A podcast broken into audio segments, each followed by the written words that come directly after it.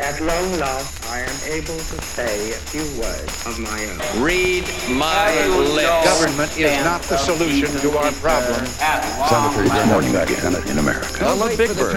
Yes, we can. Government is the problem.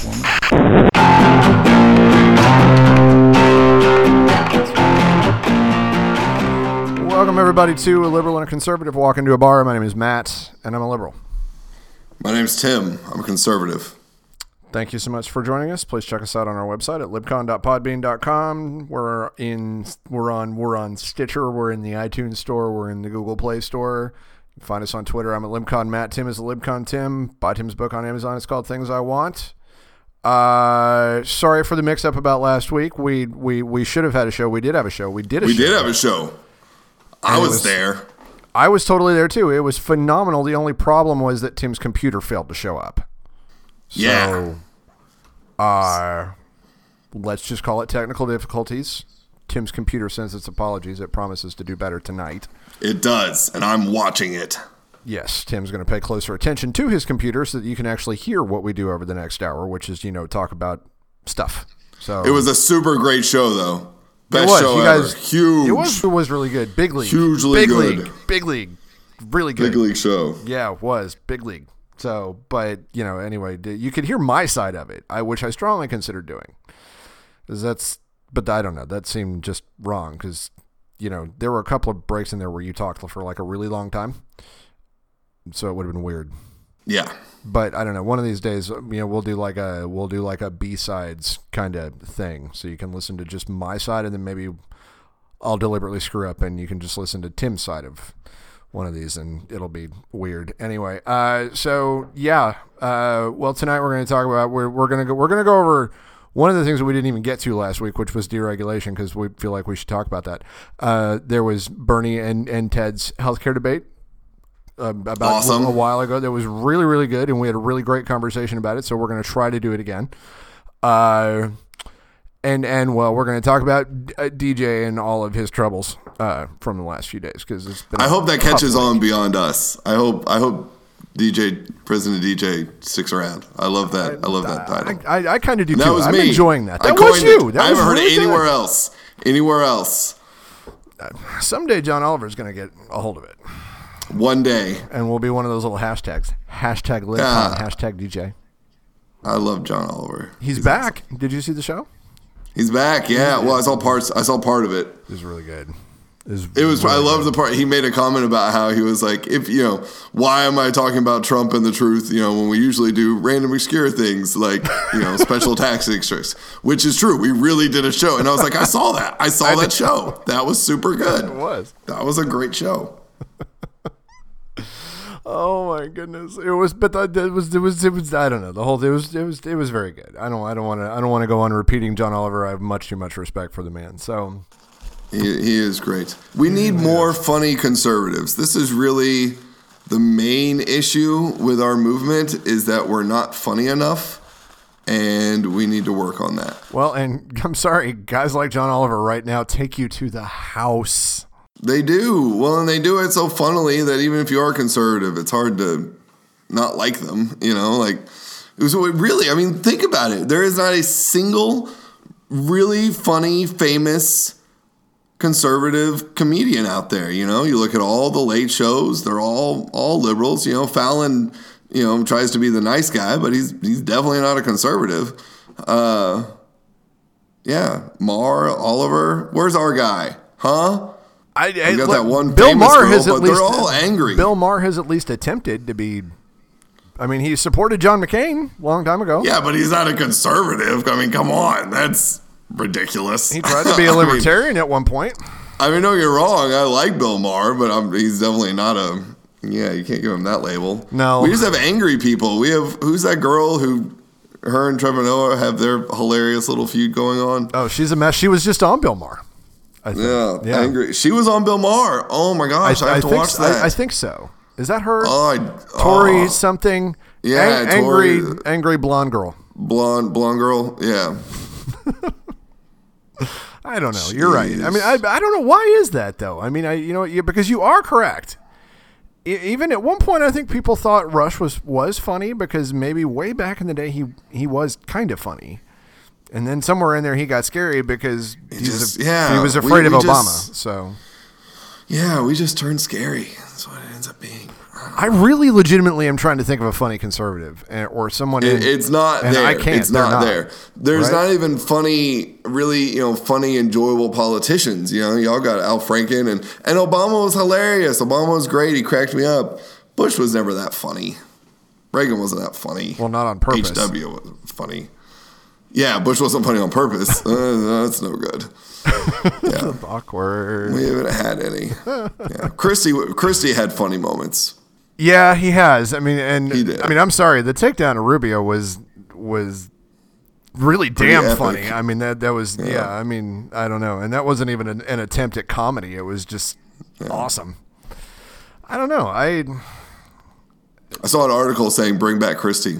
Like uh, I guess apparently Hey. Trump and Christie had a lunch or something, and that it was you know this idea that Christie was the only was the, exactly the type of person that could write. I think I think I read that article. Yeah, because Yeah. they he needs somebody who can actually run stuff, who has some Yeah. experience running anything apart from I don't know Breitbart or, or the Republican Party.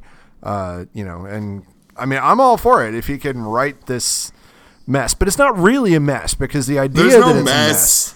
Is That's fake. That's fake media. news. That's fake That's news. That's fake news. He's actually confirmed more people in this period than any other president in history. He's actually it's a, wait, no, it's the opposite of that. Right, It's he's done more- It's actually the longest. He- He's done more in the last three weeks than any other president ever did in ever being presidential evers.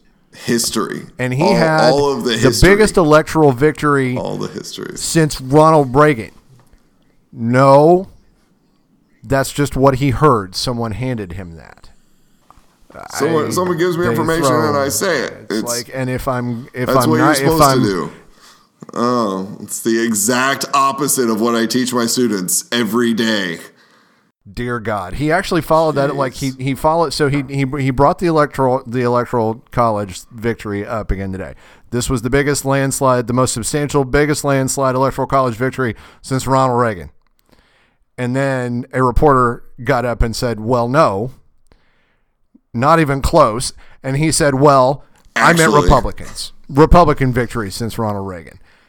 And then someone brought up George H.W. Bush and the thumping he put on Mike Dukakis. And then he said, "Well, if I do good, Melania brings me a graham cracker." I or someone just handed me this. No, that's not. No, that's not what he said. Wait, he said said that? somebody. No, he, he said I. I know. I that Leave was Melania wrong. out of Poor this. Melania. Good lord, Tiffany, poor Melania. too, you know. Jeez. I know, just awful, terrible many people. haters. I'm gonna go shop at Nordstrom's anyway. Uh, so he he he actually said, "Someone just hands me these things. I don't know what they are. I, I don't know. I don't. I, I don't. I don't know what it is." and I Uh, read them. people hand me one- stuff, I this one is it, a I baseball it. card that says Dwight Gooden, New York Mets, God 1986. Dang it. How long does it take to get impeached? I mean, what is the in process? I was I was with you guys. I was all for it. Let's do this. Let's do it. But it's not going well. This is going badly. Jeez. Oh, I swear to God, I can hear Paul Ryan and Mitch McConnell just collectively shaking their heads all the way from here. And Pen- I, I can't imagine Pence is thrilled. I can't imagine. I can't imagine any because I like I like the vast majority uh, of people that he has surrounded himself with. Um, I, I think that's a fair statement. I I, I, have, I have mixed feelings on Priebus. I I lean towards not liking Banyan, Bannon, Brandon, whatever. Darth Steve. Steve. Um, but but I certainly have. I mean, everyone who's been approved at this point for the cabinet, with the exception of What maybe. about Betsy? Well, okay, I am not anti Betsy. Now, I'm not pro Betsy either, but I, I am not anti Betsy. All right, you know, okay, I guess I overstated. I approve of some of the people that he has surrounded himself with, mostly the military folk. Um, they all seem good. Yeah, thank Flynn's God. gone, so Yeah, don't have to worry about him. So, but yeah, I you know what? I think I think Mad I, like think, Math- I you know what? think Mad Dog's out there kind of doing his own thing. Did for did, you see that? Where he's he's he, he basically. Mad Dog's a badass. Don't say it. right, That's my fine, round of you know applause. Don't I'll- say it. I'll He's do- my round of we'll applause. it out, Let's skip on. over. All right, so well, you brought up. Let's move on. Flynn's Flynn, Michael Flynn resigned. That guy, that guy, that guy was a freaking disaster. He was just a mess. He had no business being in there in the first place. I couldn't, I couldn't have been happier that he's not there anymore. Uh, the only way that I well, I could be, and that would be if Bannon left. But you know, Flynn being gone, the guy was just a whack job. I mean, he's one of these people that's been tweeting about how the Muslims were taking over Flint, Michigan, or Deer Creek, or wherever the hell that is that they say that it, uh, they're running the town by Dearborn. That's it, where they're running it by Sharia law. He's tweeting about that crap and Mr. Conspiracy Theory and whatever. And now he's gone, and and the hell with him. I'm I'm glad. Uh, you know, this actually looked like uh the first sort of decent move to me that Trump was willing to, uh, you know, say no, out, by see ya. And then of course we had press conference from hell today where he got out there and said, well, you know, this isn't actually his fault. He didn't do anything wrong. You know, he, I mean, he, you know, well, he, he kind of did something wrong, but it was all fake news, and you know, it's really all the fault of the media and the leaks is why he's not there anymore. So, I, I don't. Let's let's talk. So let's talk about this leak thing in, in the first place, because my, you know what, I. I don't know if people go out and if there are people in the administration that are talking to the press about classified information, that is illegal. But talking to the press about what goes on in the White House behind the scenes is a time honored Washington tradition. And my theory on it is, is that, that Donald Trump has been his entire life, he has been able to control the narrative, or at least attempted to control the narrative on who he is and what he does through uh, basically through bullying and non disclosure agreements. Nobody in Washington gives a shit about non-disclosure agreements. That's point number one. And point number two, it is it is it is a very different animal to like bully the the lifestyle editor of People versus bullying the entire news desk at the Washington Post. Yeah, well, and two, help me out with the intelligence stuff that's being leaked. Like, I guess I don't understand why what was leaked about Michael Flynn would have been classified in the first place. Yeah, it's not. Okay. Okay, so what classified information has been leaked? See, that's the thing. He did, well, yeah, exactly. I mean, that's kind of the whole problem with his little rant. Okay. So there's leaks of classified information that we don't know about. Those are crappy leaks. Like, they need to be leaking better so that I know about them in order for them to be leaks. I, I feel, I mean, maybe I'm wrong here. Maybe I'm correct. But uh, to me, it sounds like what you're saying, right? Like that. The, yes, people in the White House are talking about how badly things are going and internal struggle. Those, those aren't leaks. I'm sorry. To me, that's not a leak. A leak is what you're talking about classified information, these sorts of things. That's a leak. That's dangerous. But these sorts of things aren't leaks. These are people within the administration talking about the struggles of what's going on and not wanting to tell anybody and doing it anonymously so they don't get fired. That's not leaking. It's gossiping. It's gossiping. Right. Again, a time honored. Washington tradition. Yeah. Sorry. That's, yeah. Duh. And, And two, not- how does he get off being so angry about the leaks when he spent so much time praising WikiLeaks, which actually is dangerous classified information? I, I, I, I, Defend I don't him, know. Is, is, is, is Donald Trump hypocritical? Gee, I didn't know. When the hell did this happen? Ah. I don't know. I whatever. You know, I you know what I I, I don't even like I want to be outraged. I tried to or something or anything or surprised or whatever, but like I I tried to watch the news conference. I saw the news conference. It was the entire election season. Just Well, transported to the press room at the White House. I mean, Well, it wasn't any that's- yeah. different. It was No, the I, same uh, shit. So I, I, you're right. You're right. This is the same shit, different day. Uh, but I mean, giant round of I, I'm sorry, I, round of applause to the people who are gossiping behind Trump's back and to the media who are reporting it. This is what they're supposed to do. This is their job. We as the American people have a right to know what these struggles that are going that are going on. If there is leaking of classified information, that's a whole nother story. But until I see more of that, I'm going to say good job, keep it up. Thanks for keeping me updated. Yeah, I mean that yeah, because it's obviously pissing him off. I mean, and and that I'm sorry that at least it's it's sort of like I mean I don't know it's it's if it makes him this mad it's hard. I mean if I were a reporter I'd keep right at it. It'd be great. I you know just because look what I can do I can get the president to. I mean do you really think that the New York Times is failing at this point? I would bet you their circulation is probably going up. Hell, SNL is. SNL is blowing it up, and he always talks about failing SNL. No good anymore. Actually, no. Ratings are highest they've been in 20 years. I was gonna say, yeah, I've- watched more SNL in the last six months than I have ever. yeah, I never cared about SNL at all until Alex until Baldwin came along. I never, I didn't watch them any. Good God! Watch them any. Well, Yeah, yeah, I don't know that that's what. Yeah, That's not the it's- right- that's not quite the phrase. You you teach Whatever. Latin, not English, so it's it's fine. True. Um, I mean, uh, you know, I yeah, Melissa, Mc- uh, the Sean the Sean Spicer thing. Did you see the one? The, this one, the new one. That was Uh, with the fabulous. giant stick of gum. Oh my The big God! one. I'm limiting myself to just one stick. Was- Oh my God! You know, and I felt like Spicer gets a, got a bad rap for like uh, what I read of what he how his response to it was that it was funny. You know, he made a comment about the gum or something. I thought he took it laughingly. Now he did say that the way they portrayed Trump was mean, uh, which is so stupid. mean, just so mean. Media so mean. I that's what that's what that's a hashtag. I don't think is taken off. Is hashtag media so mean.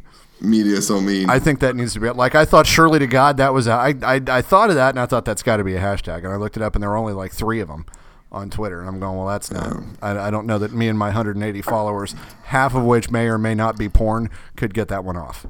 So you know, No, I mean, and the thing that kills me about Trump is that it's just the classic guy who can dish it out but can't take it, right? Because, I mean, this is a guy whose signature move was giving his opponents mocking nicknames. And he's talking about other people being mean. Come on. Except for Fox and Friends, they're very they're they're very fair, very nice, very good people. That's that's that's a good it's a good show. Man, I'm sorry. Like, Fox, Fox, Fox doesn't seem to be putting up with this much. Like, I mean, everything I've seen from Fox, they don't seem particularly excited about the media stuff. I actually have taken to watch. I've taken to watching Fox to find fair and balanced coverage all of a sudden. Why? Because well, because they don't have. Okay, look, I'm sorry. Like, I, okay, one, all for the media, right? All for the mainstream media. Good job. Keep you know great, but they definitely don't like Trump. I mean, there is obvious, clear animosity, and it's been there since the campaign. Now he brought it on himself. It's it's been there Right? since that first that that news conference right after right after he got the nomination. Somewhere back in when was? I don't know July something. He had sealed it up, and he had that one. Remember that one news conference where he just absolutely went went crazy on everybody, and said uh, something. He said he called that one guy. He said, "You're you, yeah, you're a real beauty right there." You remember that? That, that was, I don't I don't know. That was when that was when they really got mad. Yeah, and so and so like he, they are absolutely right, and and I think I said this on the show before before the election that they are they. It is absolutely true that the media at this point is out to get Donald Trump, and they will portray everything he does in as bad a light as possible. So knowing that Fox is conservative and like wants to make you know wants the Republicans to do well, you know it it at this point because because when they're willing to criticize Trump, it really demonstrates that they're doing that Trump that Trump has done something bad, uh, and they're and they're they are willing to criticize Trump, and they have been. Uh, so at this point, I almost do feel like they're the most fair and balanced because they they don't have this desire to destroy Trump that I think is definitely there for a lot of people in the media. Oh, I'm not necessarily arguing that point. When I say Fox, when I said that Fox and Friends, they're very fair thing, that was a direct quote from him. Like that's that's something I- Mm. That's something he's actually been going. He even said it today that he you know he he pimps Fox News every which way that he can because he loves them. Well, well, he better be careful because that some of the stuff I'm watching, they're not particularly thrilled with some of the things that he's saying either. So, Yeah. Well, as as Prince once said, "Who's pimping who?" So, um, anyhow, so so let, let's let's talk about some of the stuff that's actually happened in the last little bit instead of this, you know, a, apart from just the news conference. So, uh, Flynn resigned.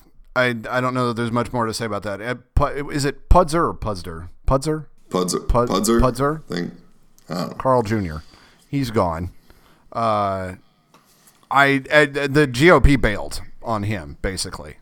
Uh, so you know there were the, the domestic abuse allegations and a whole bunch of other things going going wrong with him, and and everybody in the party said absolutely not. So he backed out. He's got a Man, what's the guy's name? What's the guy's name? Alexander Acosta. Alexander Acosta. Okay, is coming in, and I don't even know anything about him. What's what's his deal?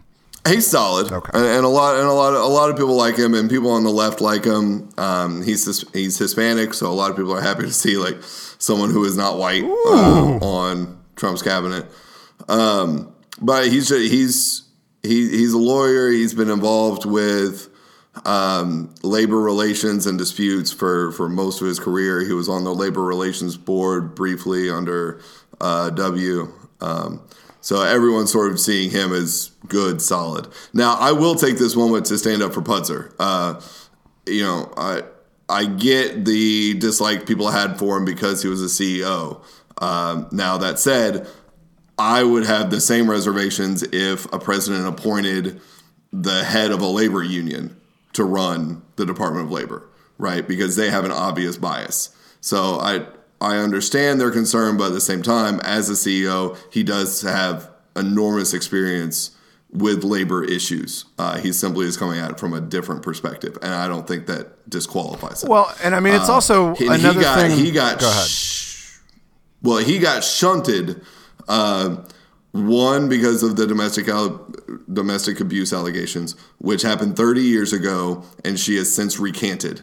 And she was recanting in the 90s, right? It's not like she all of a sudden was like, "No, never mind." She's been recanting that. Uh, two, he got ousted because because he had a undocumented worker as a housekeeper. And God, another one, another not one of those. and obviously therefore did not pay taxes. And by another one of those, I mean another one of those scandals. I didn't mean another one of those immigrants. That's that's a terrible thing that you you listener you thought. I just meant another one of those scandals, which these it always seems to happen to those guys. Go ahead. because he has been a supporter of immigration reform, of pro immigrants immigration reform.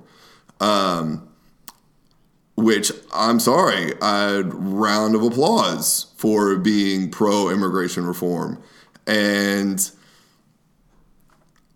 a lot of people hired, everyone I know almost who has a housekeeper hires a housekeeper and pays them cash. It doesn't even matter that she was an illegal immigrant. He may not have even known that she was an illegal. This was just a person that he was paying cash to clean his house. Everyone does this. This is completely normal behavior, uh, and it is not scandal worthy in any way, shape, or form. And as someone who feels that our illegal immigrants, well, I'm they're illegal, and so obviously, like I'm not up in arms. Everyone's up in arms about the deportations. I'm not up in arms about that. They're here, here illegally. Oh, you know, you are breaking the law. That said, I think they should be here, and I don't mind them finding work where they can. And I hope that one day we are able to grant them uh, some form of legal status to be here. Uh, so I hate that that was used as an excuse for getting rid of him.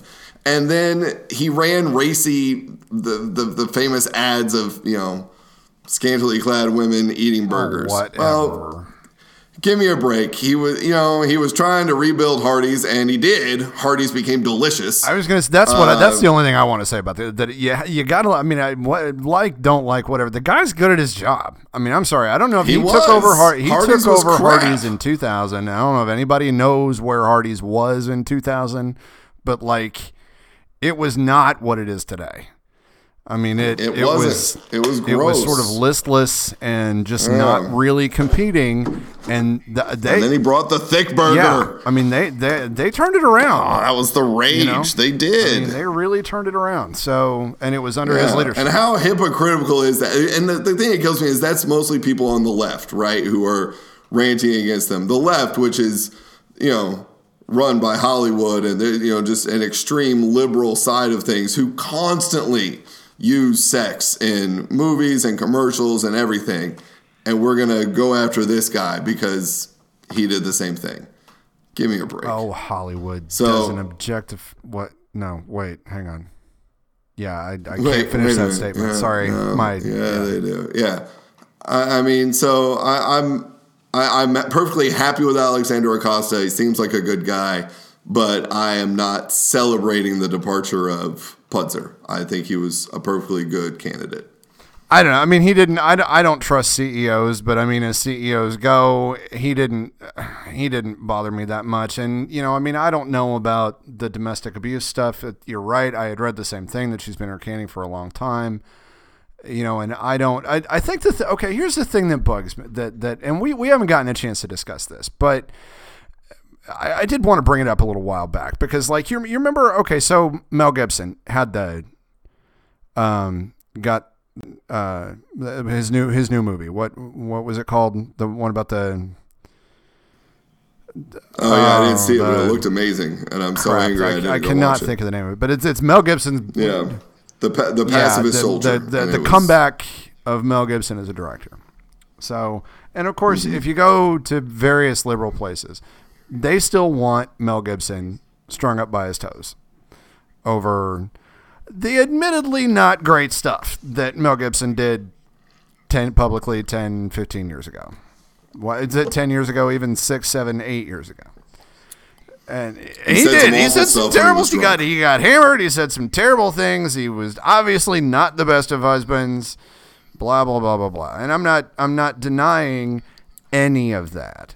But what what baffles me sometimes particularly uh, coming out of the liberal side is this idea that that uh because you have indiscretions in your past you must always pay for them even if you've been paying for them for whatever reason at, at any period of time. This was sort of, I think, the darker side of what happened with Cosby. Because Cosby should have been paying for everything that he was doing for years and he got away with it. But because Cosby got away with it for all this amount of time, we now have to make everyone who's ever had any sort of allegation against them We've got to make sure that they pay for it. Publicly, we shame them completely, and we continue to do it for the rest of their natural lives. They should never be allowed to work, do anything in the public forum ever again. And there's no, they can never apologize enough or satisfactorily enough. And I don't know that that's, I don't know that that's fair. I really don't. Especially, I, I don't. d- I d- don't does that it not, is. but I mean, because that, that kind of bothers me a little bit, you know? No, it, it bothers me too. All these things that are getting brought up from from years and years and years before. You know, like like the famous Trump video. Like, okay, yes, like I, what he said there was gross, absolutely. Now Trump continues to say things that about women that are disturbing. So uh, that just seems to be one more thing demonstrating it. But theoretically, if that had been the one thing, I, I don't know. I, I don't know how much you, you know, something that happened 20, 30 years ago, something someone said. I'm, I'm terrified of stupid shit that I may have said, you know, coming back to haunt me. Uh, especially stupid shit I said when I was drunk. Lord. I used to get, I used to black out once a month. God only knows the kind of crap I probably oh, said. Oh, I know.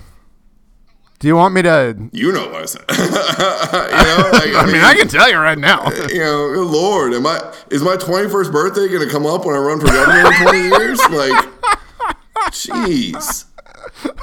No, you know what? Because Sam said he was going to let you have that one. Yeah, right. Oh, I'm sorry, none of you know what we're talking about, but it was really funny. I did well. Some of it wasn't all that all, all that funny. It's funny now. Funny It wasn't now. funny at the time. But I mean, that's that's the kind of stuff that, like, you know. And again, I like the what the birth of it, the birth of a nation director Nate Parker is his name. He okay, and again, it's it's it's, it's a terrible story because the woman that this happened to. Nate Parker went out and made, and I'm not saying that I'm, t- I'm not taking sides in this because it's just, I'm just, I'm, I'm confessing that I have mixed feelings about how this ended up because Nate Parker made this movie that was supposedly phenomenal, and I saw it, and it was. It was amazing. It was a great film. Obviously, a talented guy. Now that doesn't mean that he should be because just because he's talented, he should get away with everything. But he was accused of raping a girl when he was in college. He was arrested for it and acquitted. Later on, the girl who had been and the, the his victim. It's a terribly sad story. The victim had suffered, uh, had suffered uh, a mental, uh, obviously some kind of mental breakdown, dropped out of college, and ended up committing suicide. Again, it's a it's a it's a terrible thing. So in that respect, it's hard to wonder. You can't deny the effect that that night had on her and you know with him being acquitted if it actually you know depending on how it went down eh, you know but and then 10 15 years later he makes this movie and then that story comes out and now he's basically persona non grata. Like that movie's gone away and he he has nothing. There's no career nada. And every time you bring it up like I'll, I'll read there are certain places that i'll read well they'll just start off with like rapist and horrible person nate parker the guy was acquitted in court. I mean, at some point, don't we still have some sort of innocent until proven guilty thing here, or are we just innocent until the liberal media decides that you're guilty? Well, and, And I, I again, I don't, and I'm With- not. This with- is with- not to with- discount what happened to that poor woman and how she must have felt about it. I've not, you know, this is not an anti-victim thing or any of that stuff. Obviously, victims have a right to be heard, and I want them to be heard. But at the same time, it feels like we're losing a bit of due process in the in in. We're, we're not finding a balance between these two things. I feel like I'm going to get just mauled for talking about this. well, and and But I think it's a conversation that needs to be It had. does. It has to be had, and it doubly has to be had because of the, you know, the Obama rules that were put on colleges. You know, uh, that you know they were expected to. Huh? Well, with the the Obama rules that were put on colleges and the way that they handle um, sexual violence allegations, um that basically outside of the courtroom, you know that that colleges, college boards, and professors were expected to basically hold trials, uh, for lack of a better term, uh, over allegations, and students were and they were expected to deal out punishment to those students, regardless of whether or not they were found guilty or innocent in courts of law.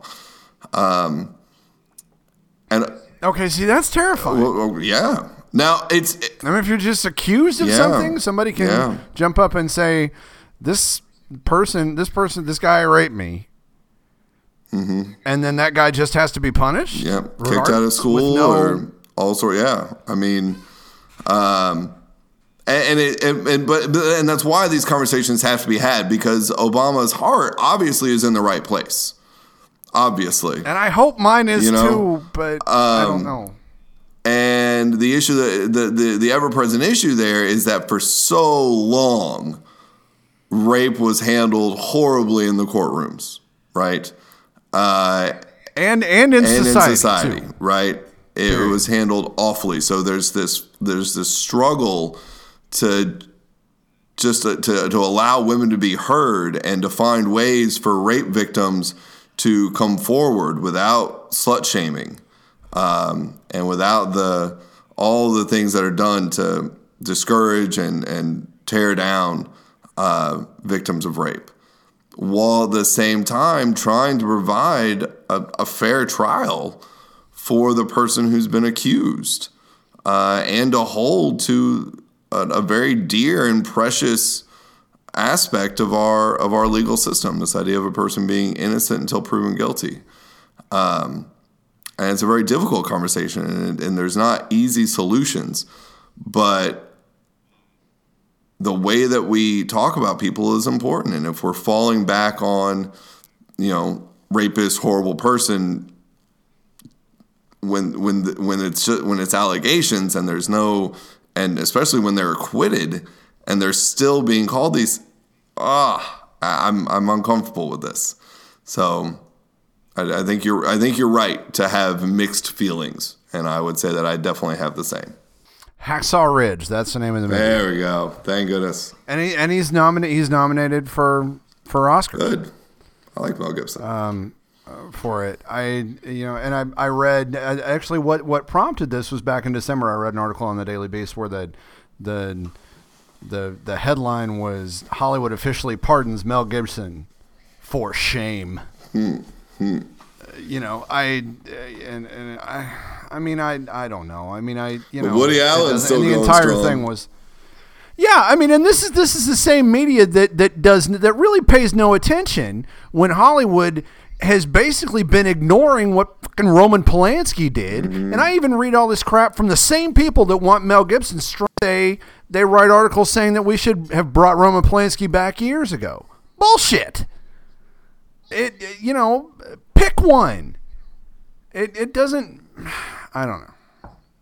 It, it, it, it, it bugs me, and and I'm and seeing people in Hollywood, people art people that I respect as artists, act as though Roman Polanski did nothing wrong. See, that's the difference to me between Roman Polanski and Mel Gibson. Mel Gibson has been kind of meandering around Hollywood, acting as you know in this black hole again, persona non grata for like ten years. Not maybe not ten years, six, seven years, long time, whatever. For in Hollywood years, it's a, it's a lifetime. Uh, he hasn't really done anything of substance in ages. Uh, whereas Roman Polanski just ran, went to Europe, and has been able to not only to continue his career but win awards. And he has never turned around and faced the music for what he did. He could have gone to prison and been out for like the last 30 if he'd have just sucked it up and gone. You know, it I don't know. It, I, I, I don't I don't get it. Why is what Mel Gibson did so horrible? But Roman Polanski, well, we got to let that one slide. I I don't know. It just drives me up a wall. Round of applause. You've been wanting to do this for ages. Go for it. Well, I'll, I'll give my, my round of applause to to, to General Mad Dog. Um, I don't know if you saw this, but he told NATO in a his very straightforward way um, that they had to start meeting their their quota. Uh, every NATO member is expected to put X percentage of their GDP towards their military, and the United States does it and then some, uh, almost double what's expected. But other than us, there's only four or five countries who are meeting their quota. Um, some are just horribly behind, others are only a little bit. Uh, but he told them, you know, with the with the increasing dangers that from whether it's from terrorism, but even more so just from Russia and everything we're seeing there, you have to step it up. Uh, and he did it without the the bluster that Trump did, and we're not going to fall through. You know, maybe we won't defend you. And he did it with all that without all that bluster, but he told them what needed to be said. Um, that they they do have a responsibility to fulfill their quota. They can't simply rely on the United States to continue spending billions and billions and billions on our military, which we do and we will continue to do. But they have to they have to step up. So round of applause he to him. also didn't do it with, like you said, with the bluster, but he also didn't do it with the threatening. And he also Mm-hmm. uh, was very clear on where he stands on Russia, which was very contradictory to what DJ says. And and I you know Yeah. I, I applaud him for that. I thought it you know I, I and I don't know. It's hard to tell where that's coming from. Is he just basically giving the boss the finger? Is he uh, you know, contradicting Trump with permission from Trump. Who the hell knows? But you know what? That's a more logical, reasonable stance than anything that's come out of DJ's mouth regarding Russia at all. So, you know, whatever. Uh, my round of applause goes to, to John Oliver. Good to have you back, John. Thoroughly enjoyed the show. I didn't know I was going to when I brought up John earlier. When I brought him up earlier, I didn't know I'd get to do round of applause because you know you were being lazy. Uh, but uh, yeah, it's great. It was a really great show, and man, it was nice to have that back. Yeah, he's awesome. Always fun to listen to him and hear his perspectives are always. Um, well, I mean, I generally end up agreeing with him, uh, but there's no, you know, a lot of comedians they throw out their punchlines and that sort of thing, but his his stuff is well researched, uh, and he is basically giving a lecture for 30 minutes uh, with some jokes thrown in there. So it's it's it always impressive. Very much so. So, um, we, we, we- we've been way off topic, but there were there, most of the night, but there were a couple of other things that, that, that have been going on. One, Russia, North Korea, but particularly Russia, they're out there kind of poking the bear. And Russia is doing some stuff that is a little out there, even for them. There's the ship out there 30 miles off the coast of Connecticut right now. Uh, that Trump actually said, I should just blow up the ship. I wonder what they'd say if I did that. Maybe I should just blow up the ship. You know, uh, cute, Don, whatever. But, uh, I mean, a lot of, I, I guy on NPR saying this morning that, eh, you know, there's a lot of the, I, I think, and, and, I, and I think this was the best point that I've heard about Russia is that there is this general freak out going on about Russia right now and and some of it I think is warranted because you know nobody knows what the hell's going on in Donald's mind, you know, most of the time. But uh, there there's the simple fact that the, what was going on during the Cold War was that you had U.S. and Russian troops in very close quarters in a lot of different places around the world, and a lot of reason that the Cold War ended was because Russia just couldn't afford to do that anymore and they were going bankrupt. And since Putin took over, Russia's economy has lost a lot of the gains that they made during the d- during the real true democracy years. So Russia's economy is kind of in the shitter right now, and it it's even though that's not what they want you to believe, and they can't really afford to go back to the the Cold War levels. So, in a sense, that we may that the idea that we would go back to really being in a full on Cold War like we were, eh, it's kind of a reach. At least that's what I think. But it's still scary. Well, one, I do. I want to correct one of the statements there. So because I, Russia, the Russian people had a legitimate frustration with the way that their stint with democracy went. Right. So Russia basically turned into a kleptocracy, um, and there was a lot of thievery, a lot of bribing, and it went it went bad. Their economy was not doing good under democracy. Putin took over and oil went gangbusters, right? And that's where Russia's economy did well, was because of the oil. And then oil tanked. And now their economy has gone to the shitter. And that's where you see suddenly Putin doing all of these things internationally because he's trying to get people's focus away from that and build up national pride in this glorious power of Russia. But it's all a big facade. It's all just a uh, big facade. Russia, big facade. It is. Russia is not a superpower. The Soviet Union was a superpower. And Russia has some remnants of that military might, mainly in the form of their nuclear arsenal. But they are a regional power at this point. A big regional power, but a regional power. This is not the United States. This is not China. And that's one of the reasons why Russia, Trump making all these moves to befriend Russia. Well, one, I am all for a better relationship with them. But we do not have that much to gain from a better relationship with them. They don't have a whole lot to offer us. Um, so, sure, let's try not to be antagonistic. Great. But we don't need to give much with Russia. We don't need to give at all hardly with Russia. One, because we've had two straight presidents who tried to do that, right? Who tried to have this nice relationship with Putin, and it bit both of them. So while I'm all for it, it does appear that sometimes I think Rex Tillerson knows what he's doing and he knows exactly how to handle Russia, right? I don't think that Trump does. Um, so, yes, I would agree that it is worrisome, the things that he's doing, but we don't need to overstate Russia's power. And we don't, Trump does not need to overestimate what he has to gain from building a relationship with them. He has far more to gain by building a solid relationship with China. Which he doesn't really seem all that And interested. in. unfortunately, he seems right. And unfortunately, he seems to be focused on the opposite. While we're talking about the opposite, first of all, that was excellent from an exa- from a much better summation of the argument than mine. So thumbs up, nice job.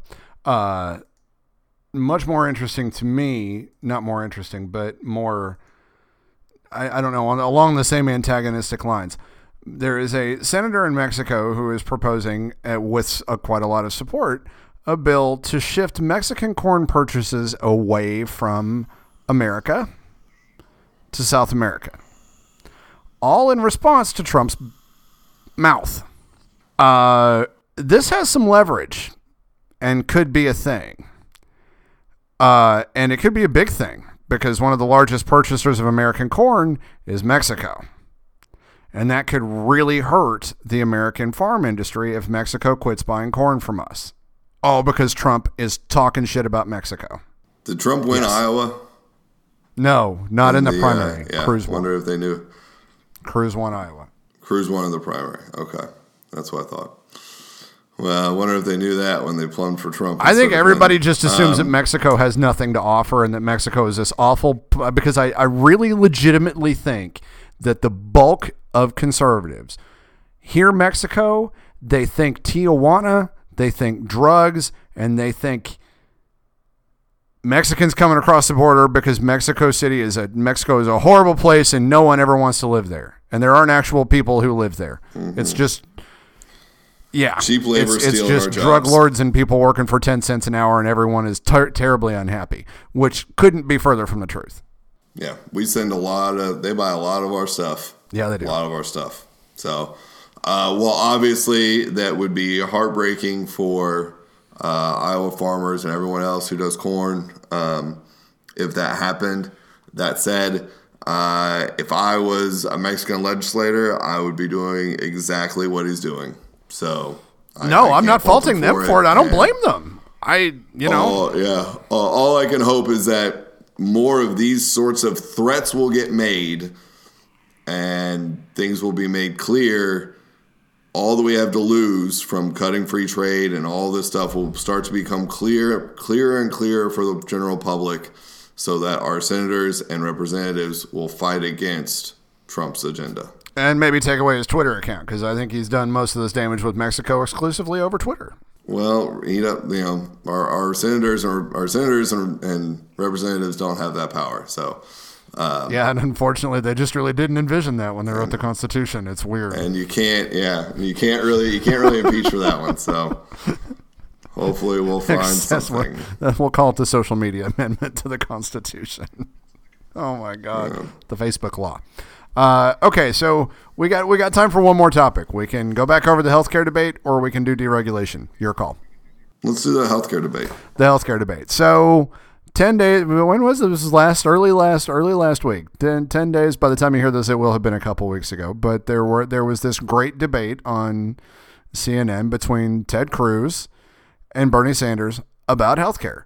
If you have not watched it, it was outstanding. It's one of the first times that I can remember two sitting senators, former presidential candidates, who have no reason to bash each other personally in order to win an office and actually had to sit down and legitimately have a discussion about an issue.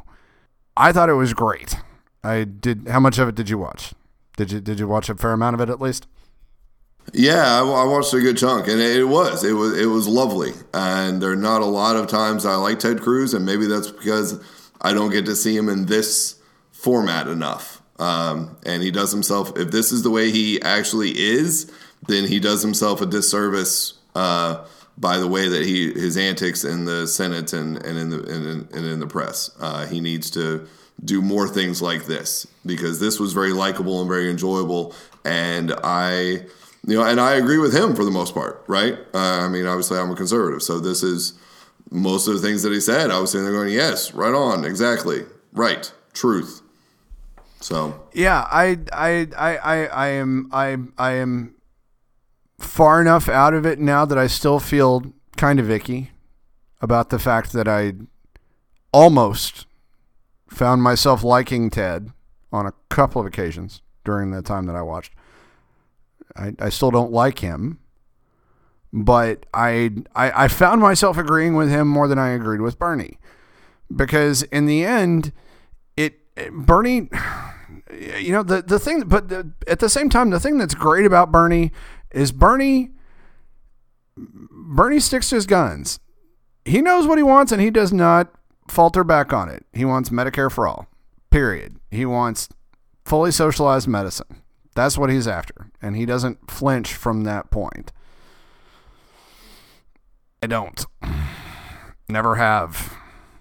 Never fought, thought fully single payer is necessarily a great thing because I, I do think that it is important to have options, choice when it comes to your health care to a certain extent.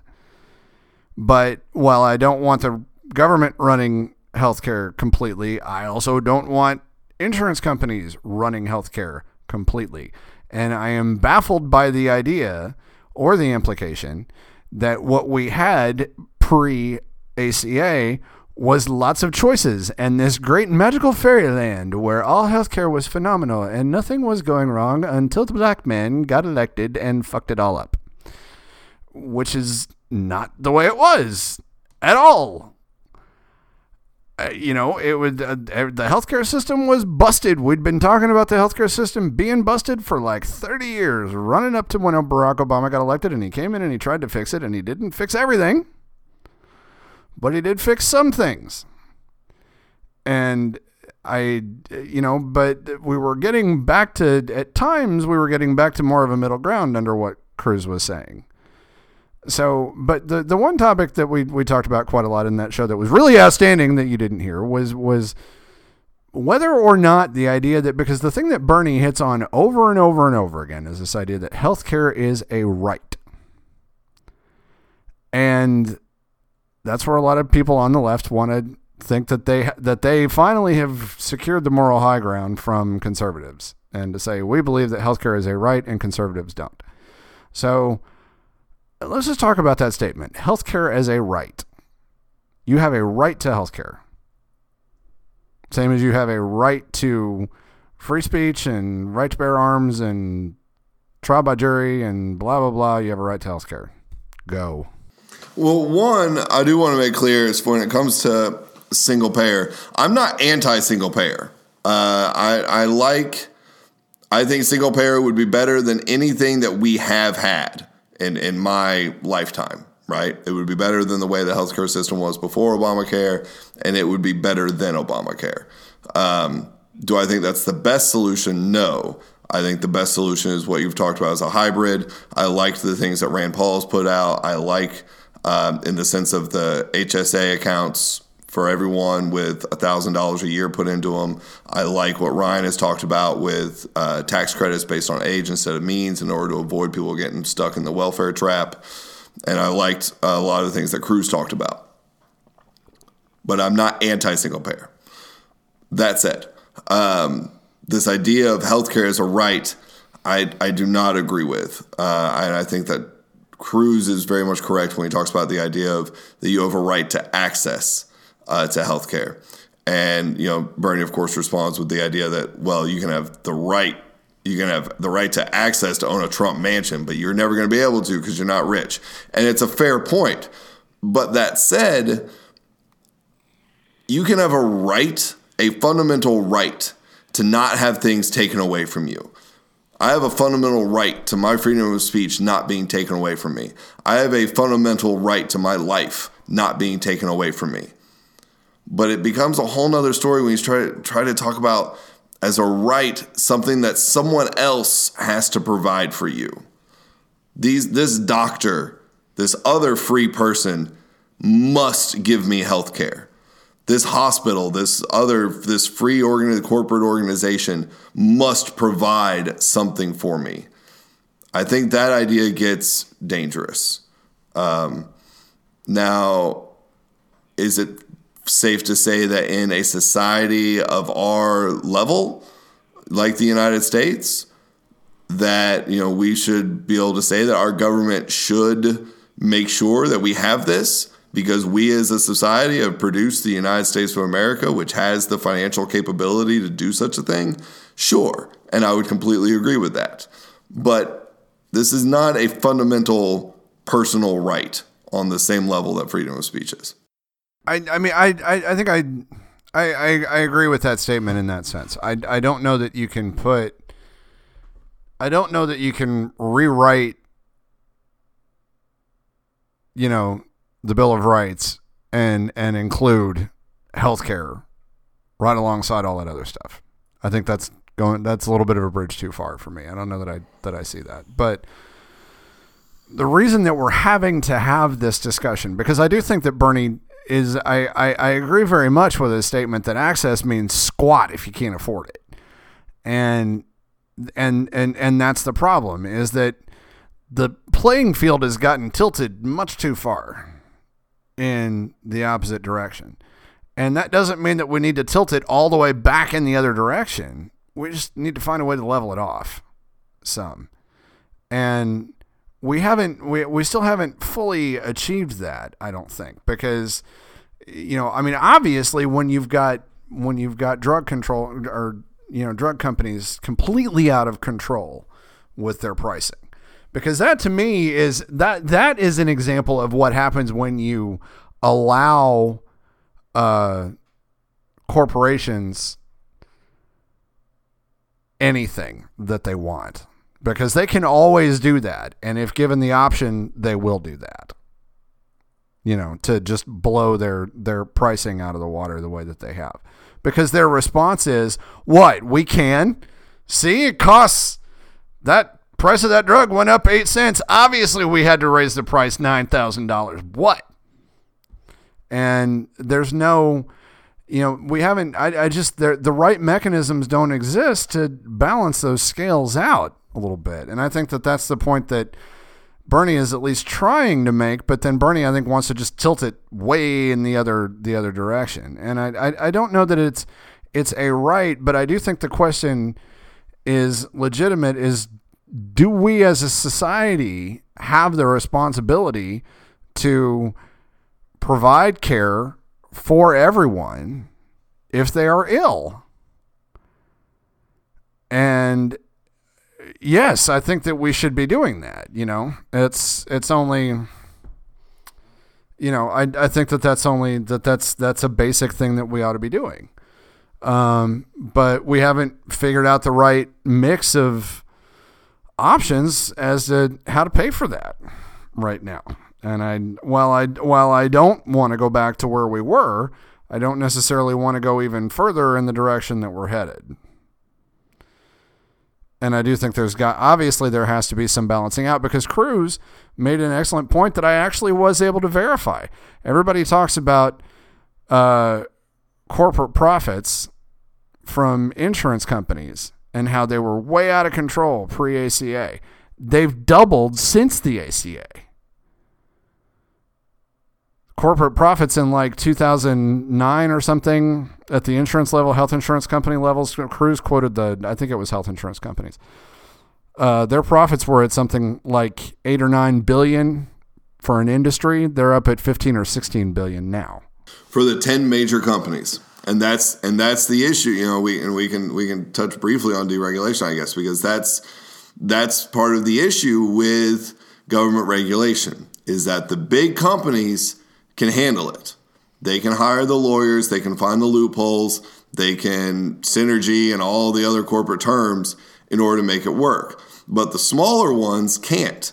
And that's what we're running into is that a lot of these smaller ones that Obama tried to get up and running and encouraged to get going have failed.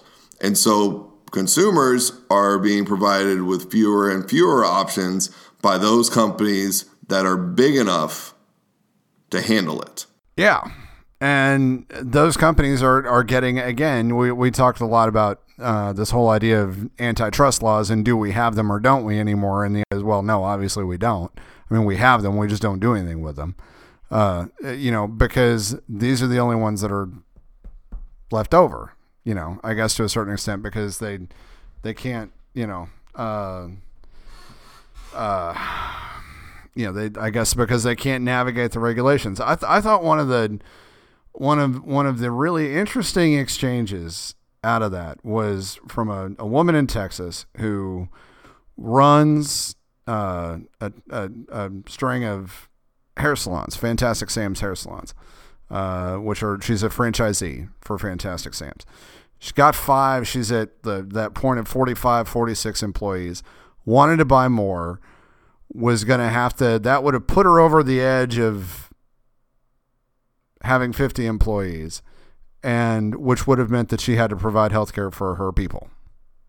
So which would have cut into her profit margins and actually made it cost her money to open more stores and employ more people. Again, God love Bernie. He didn't beat around the bush. He looked right at her and said, "Well, yeah, I'm sorry. At 50 people, you should be employ. You should be providing health care. Tough." again, you gotta some at some level you gotta love the guy for sticking to his guns. Um, yeah, but I mean, says says the man who's never run a company, who's never owned a business, who's never been in that, you know, and that's just a lack of personal experience that would lead him to say such a thing. Well, yeah. To I'm, I mean, I'm not, you know, again, I'm not necessarily agreeing with him, but again, that's that's where I get fuzzy because, you know, yeah, she's right that that's not a fair thing, but as a society, we have placed the burden on businesses to provide health care. An enormous mistake. And if the and if the government won't do it, but then we have businesses that won't do it, well, then what the hell are we going to do?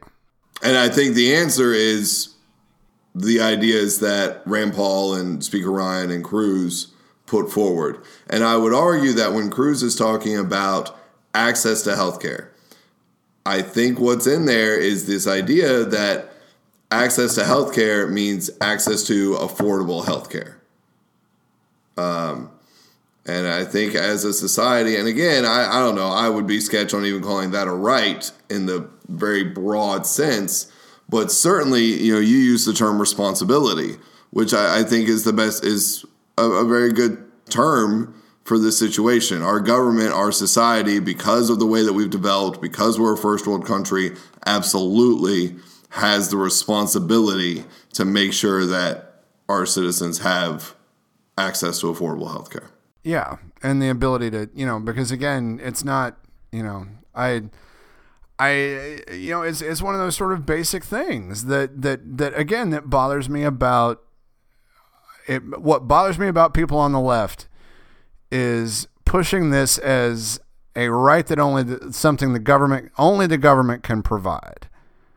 But then people on the far right who want to insist that no, no one can ever have anything to do with it and, and pushing this idea that that I'm not responsible for taking care of that stuff while at the same time throwing out all these Christian values at me as though because they have all these Christian values, they have the moral high ground, but then you have this basic thing that, you know, to me, one of the basic tenets is, you know, how are we looking after, you know, the last, the lost, and the least?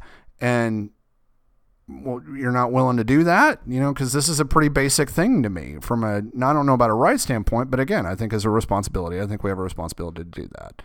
And, uh, it doesn't have to, it doesn't have to be all or nothing, you know. Uh, and I, I think, as you've said several times, we really screwed up by putting the burden on businesses to provide health care for people. Which, in fairness, at the time, businesses asked for because at the time it was cheaper than paying the wages. So while absolutely I'll lay it at the feet of the government at this point that they should have fixed this by now, businesses did do it to themselves. They wanted it because it was cheaper, and now it's far more expensive, and it's biting them in the ass. Yeah, it is. And, you know, we still, uh, even though we've been having this conversation about fixing the damn healthcare system since the day I was born, uh, I, uh, you know, but since before I was born, uh, we're still not really. But at the same time, I give Obama credit for actually trying to do it. He did, and I will stand by. I've said it a thousand times. The Affordable Care Act needed to be passed. Absolutely. Could have been better, sure, but it needed to be passed, and it's good that it was. And now it's we're we're continuing to fix the problem. Obamacare is better than what we had, and hopefully, what we comes next will be even better than Obamacare. That's yeah, exactly. That's the best we can hope for. So, all right. Well, that's all we got.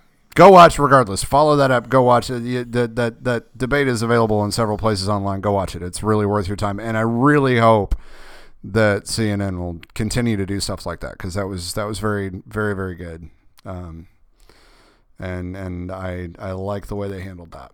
So anyhow, all right. Well, that's that's that's our show. We'll get to deregulation next week. Uh, have you anything else?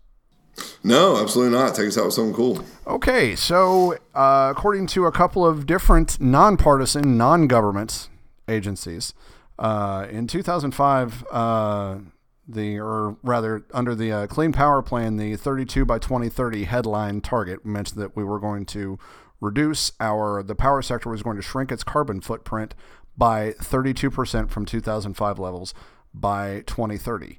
We have already shrunk that footprint by 24%. So in 2017, we are more than 75% to our goal Hey, that we were supposed to hit, not for another 13 years. So, a little bit of good environmental news for all of you out there panicking over what in God's name Trump is going to do to the EPA. Uh, and for all of you who say that we just can't do anything about any of the problems that are going on in the environment, bullshit. Because clearly, if we put our minds to it, we can. That is very cool. Thank you. So, yeah. All right. Well, that's all we got. Thanks so much for joining us. Uh, we will look forward to talking to you next week. Check us out on Twitter. I'm at LibCon Matt. Tim is at LibCon Tim. Have an outstanding week. We'll talk to you soon.